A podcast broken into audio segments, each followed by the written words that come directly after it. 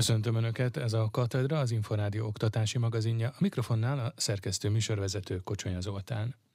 110 milliárd forint uniós forrást fordíthat a kormány a köznevelési intézményekben a tanulási környezet megújítására, illetve épület energetikai korszerűsítésekre.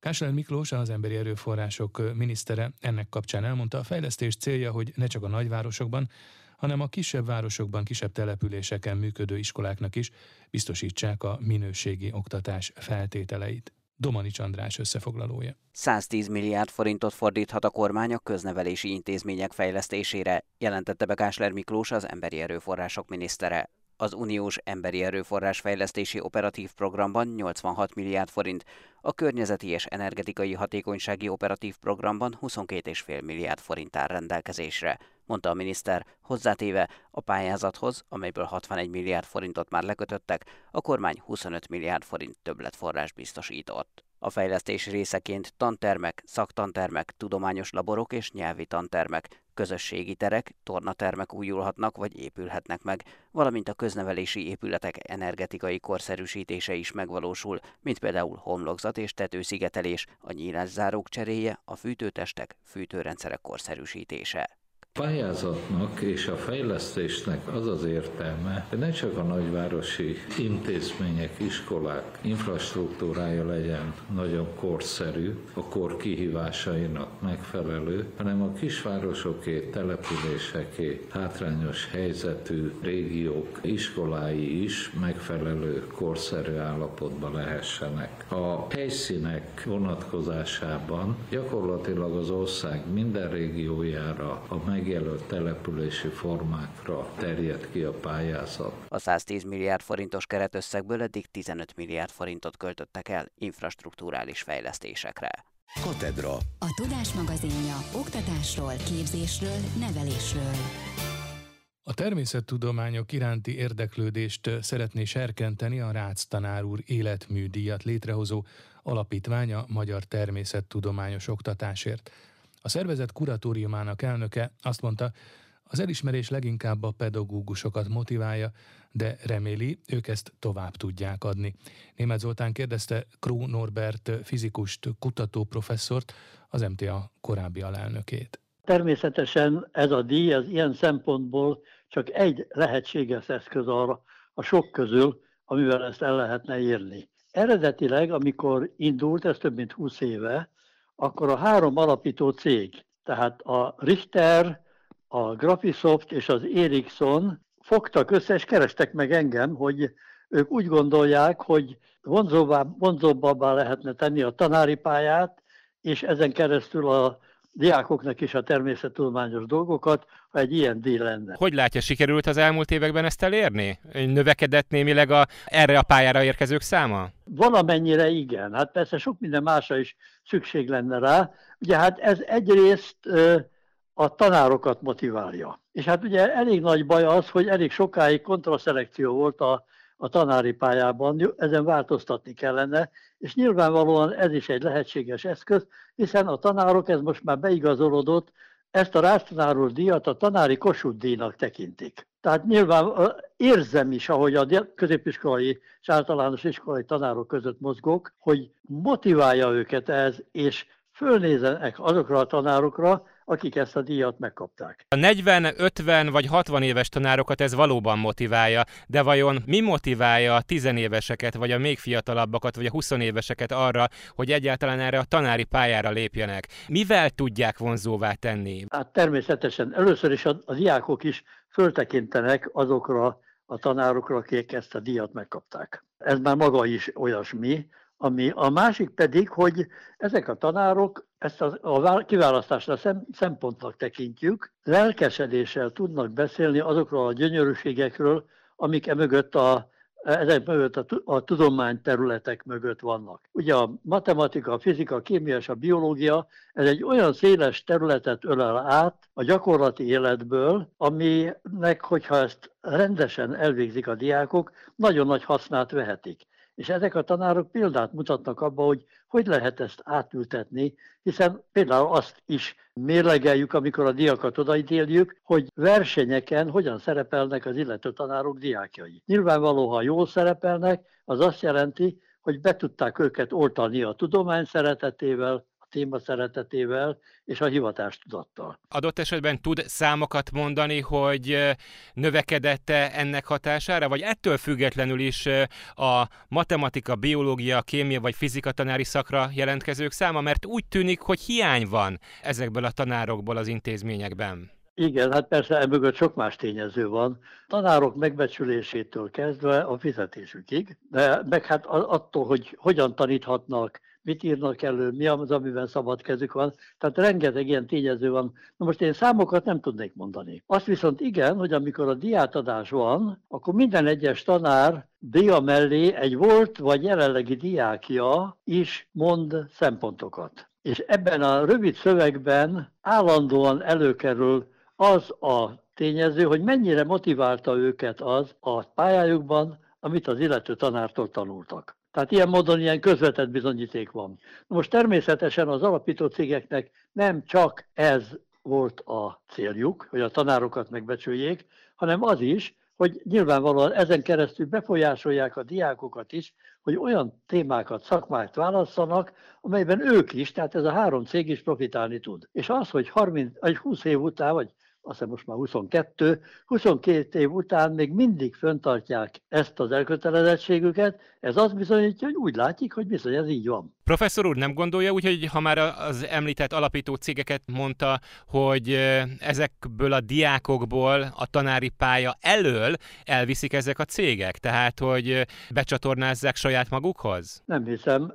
Számom nincs erre, de a mindennapi tapasztalatom az nem ezt mutatta. Teljesen más jellegű kérdés, de mégis ezzel függ össze. Mit gondol a mai magyar oktatási rendszer mennyire reál beállítottságú? Na most hát én egyetemen tanítok, de középiskolában nem. A feleségem volt középiskolai tanár. Az ilyen tapasztalatom alapján azért határozott számokat félve mondanék, de azért azt hiszem, hogy ilyen szempontból is fontos ez a, ez a dolog. Nem úgy gondolja, hogy alapvetően mindenki humán beállítottságú, legalábbis a többsége közoktatásban lévőknek? Na most hát ennek természetesen nagy veszélyei vannak, hiszen ugye ma ügyvédnek, média szakembernek próbálnak a fiatalok menni. Nyilvánvalóan ez, ez is egy apró kis motivum lehet az, amit a ráctanáról körüli zajló események jelentenek, hogy egy kicsit befolyásolják ellenkező irányban a diákokat. Na most ezt később meg fogják tanulni, hiszen azért elég bonyolultá vált a mindennapi élet,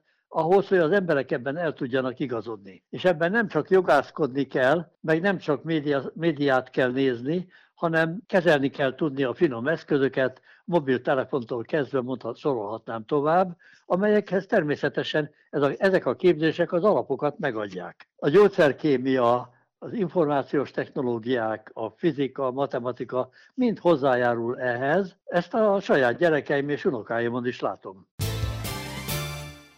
A Rácz tanár úr életműdi egyik legutóbbi elismertje Molnár Katalin, biológia-kémia szakos tanár, az ELTE Radnóti Miklós gyakorló iskolának pedagógusa. Mint elmondta, a kutatói pálya helyett választotta az oktatói pályát, és határozott véleménye, hogy az új ismereteket felfedeztetve lehet igazán megkedveltetni a diákokkal a természettudományokat.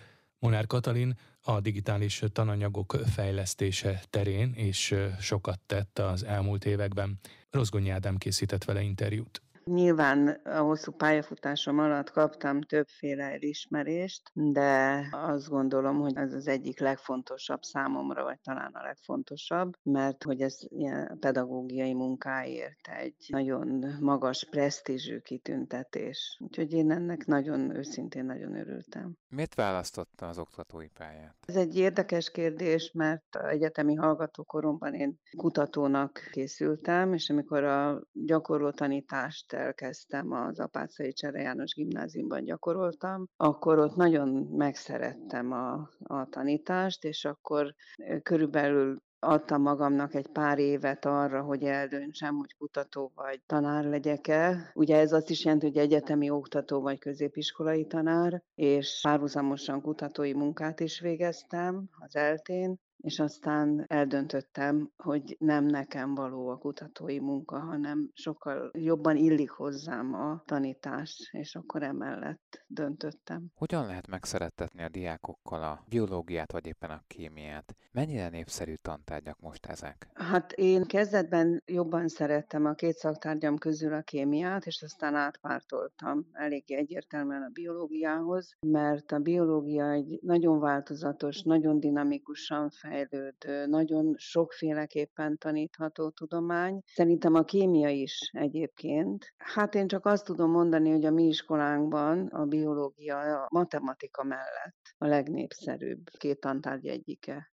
Tehát én azt gondolom, hogy ha megfelelő módszerekkel és megfelelő módon tanítjuk a, ezeket a tárgyakat, akkor megszerettethetők a gyerekekkel, bár kétségtelen tény, hogy a természettudományokkal kapcsolatban ugye az egy probléma, hogy viszonylag sok energiát kell befektetniük a gyerekeknek ahhoz, hogy sikerélményük legyen. És a siker, a gyors siker, az különösen mostanában, ugye ebben a nagyon felgyorsult világban, ez egy nagyon fontos tényező, motivációs tényező, és ezt a természettudományokban nehezebb elérni, tehát nagyobb energiabefektetés kell, és valahogy nekünk ezt kell egy kicsit áthidalni, hogy ezek a sikerek, ezek azért időben megérkezzenek, hogy játékosan próbáljunk tanítani, felfedeztetve. Tehát én azt gondolom, hogy ez egy nagyon lényeges szempont. Katedra. A Tudás magazinja oktatásról, képzésről, nevelésről. Átadták a középiskoláknak meghirdetett mesterséges intelligencia kihívás verseny díjait Budapesten. A 12 díjazott intézmény mindegyike 1 millió forint értékű informatikai eszközökből álló csomagot nyert. A versenyre 100 iskola jelentkezett, 6000 diák végezte el a kihívást. A 12 nyertes intézmény 1 millió forint értékben összeállíthatta a számára megfelelő csomagot informatikai eszközökből, amelyekkel további digitalizációs tárgyú képzéseket, foglalkozásokat tudnak majd indítani. A versenyre elkészített tananyag egyébként bárki számára elérhető. Sojmer Károly Balázs, az Innovációs és Technológiai Minisztérium digitalizációért felelős helyettes államtitkára kiemelte, a Mesterséges Intelligencia Koalíció a többi között azért jött létre, hogy megismertesse ezzel a technológiával az embereket, és ebben segít a Digitális Jólét Nonprofit Kft. által meghirdetett kihívás. Hozzátette, téves az az elképzelés, hogy a fiatalokra kevésbé kell figyelni ezen a területen, mert hogy ők jól használják az informatikai eszközöket. A közösségi oldalak használata nem jelenti azt, hogy értenének egyes speciális kérdésekhez. Bölöskei Gáborné, az ITM szakképzésért felelős helyettes államtitkára azt hangsúlyozta, a szakmák tanulása mellett egyre nagyobb szerepet kap a különböző készségek, kompetenciák elsajátítása, mint mondta, újabb és újabb technológiák jelennek meg a különböző vállalatoknál, és ezekhez értő szakemberekre van szükség a gazdaságban. A diákoknak olyan készségekkel, kompetenciákkal is rendelkezniük kell, amelyek megalapozzák a jövőjüket. Felhívta a figyelmet arra, hogy a mostani tanulók felnőttként számos olyan szakmát, munkakört látnak majd el, amelyeket ma még nem is ismerünk, mégis fel kell rá őket készíteni. 20 felsőoktatási intézmény majdnem 200 milliárd forint támogatásban részesül, amelyet infrastruktúra fejlesztésre, valamint a tudományos parkok megújítására használhatnak fel. Az Innovációs és Technológiai Miniszter közölte, a kormány a következő időszakban 2700 milliárd forintot fordít az egyetemek fejlesztésére, ennek első ütemében jutnak a 200 milliárd forinthoz modellváltó és állami intézmények. A támogatásból részesül például a Műszaki Egyetem, az Andrási Egyetem, az Állatorvostudományi Egyetem, a négy orvosképző egyetem, valamint az Óbudai, a Miskolci, a Dunaújvárosi és a Táncművészeti Egyetem is.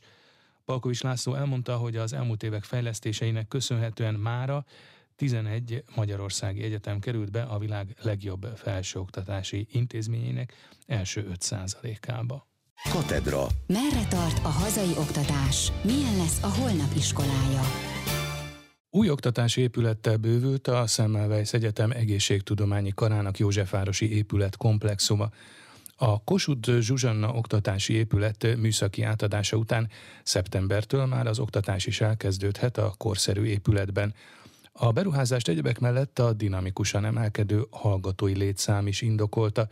Tatár Tíme a kérdezte Bednárikné Törnyei Gabriellát, az egészségtudományi kar dékányát. A Semmelweis Egyetemnek az egészségtudományi kara az a, az egyetem második legnagyobb kara. Egyrészt hallgató létszámot tekintve is körülbelül 3600 hallgatónk van, másrészt pedig a legnagyobb, legszélesebb oktatási portfólióval rendelkező kar. 23 féle képzésünk van, gyógytornászoktól a képalkotó diagnosztikusokon át, mind nappali, mind levelező munkarendben. Egészségügyi szakdolgozókat képzünk, tehát az összes összes olyan területnek a képzését, akik nem orvosok, hanem az egészségügyben szakdolgozóként dolgozó kollégák lesznek. Ugye most egy új épülettel, a Kossuth Zsuzsanna oktatási épülettel bővült az egészségtudományi kar. Miért volt fontos ez a beruházás? Miért volt időszerű? Tulajdonképpen nagyon régóta vártunk erre a bővítésre. A jelenlegi Vas utcában elhelyezkedő épület együttesünket, ezt 2001-ben kaptuk meg, ugye 2000 óta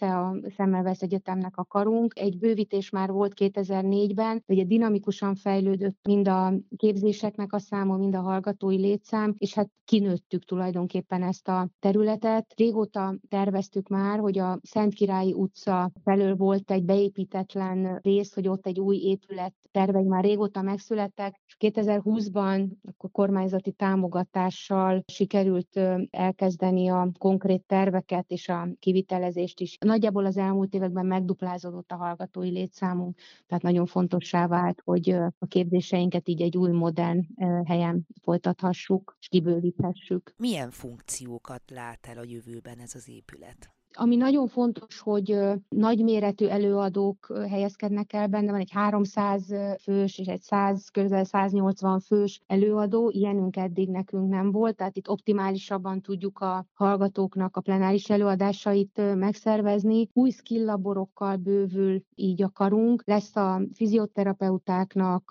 ápolóknak, optometristáknak, képalkotó diagnosztikusoknak teljesen megújult új skill laborok, tehát az egyetem stratégiai stratégiai céljainak megfelelően a gyakorlatorientált képzést tudjuk itt fejleszteni. Ezen kívül szemináriumi termek, modern hallgatói terek, amelyek majd a képzésünk fejlesztésében így részt tudnak venni, és ezt ki tudják majd szolgálni. Birtokba is vehették már a hallgatók az épületet? Nem, még egyelőre nem, most még csak a műszaki átadásról van szó, de a tervek szerint már szeptembertől az új tanévet itt tudjuk elkezdeni.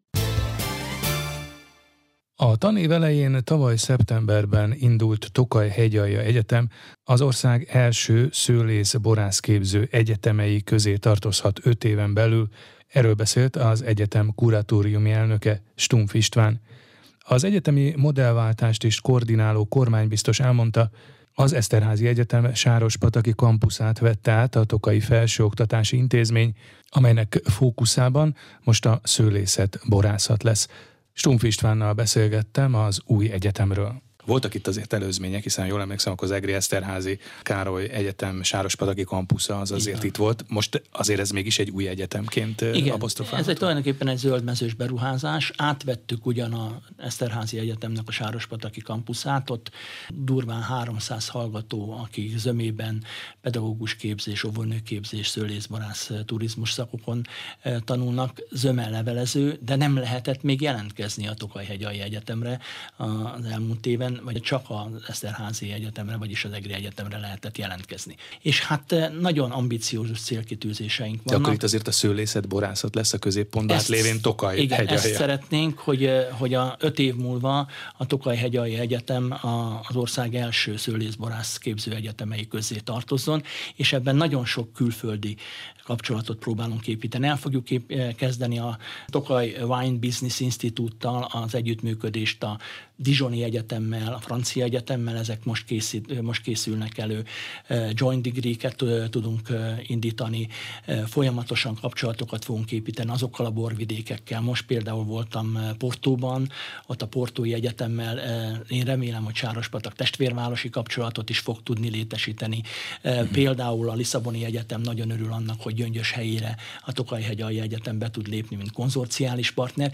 Valószínűleg az egész szőlészborász képzést a külföldi modellek bevételével lehet megújítani, mert valójában akkor vagyunk versenyképesek, és a tokai bor a maga Ezért tokai, tradicionális... tokai borászoknak is lesz szerepük? Hát itt azért nem Persze, akármilyen hát most, most is, most is a, a tanszéket egy olyan ember vezeti, aki mögött áll komoly tapasztalat, borász tapasztalat. Én örültem volna, hogyha a rektor is egy szőlészborász ezzel is szimbolizálva hmm. a dolgot, de valójában sajnos nagyon kevés olyan képzett szőlészborászunk van, akinek gyakorlati tapasztalata is van, aki a tudományos kritériumokat meg tudja, tudja teljesíteni rektorként. Hát két, két szakközépiskolát vettünk át, két tokai szakközépiskolát, egy kereskedelmi és egy mezőgazdaságit.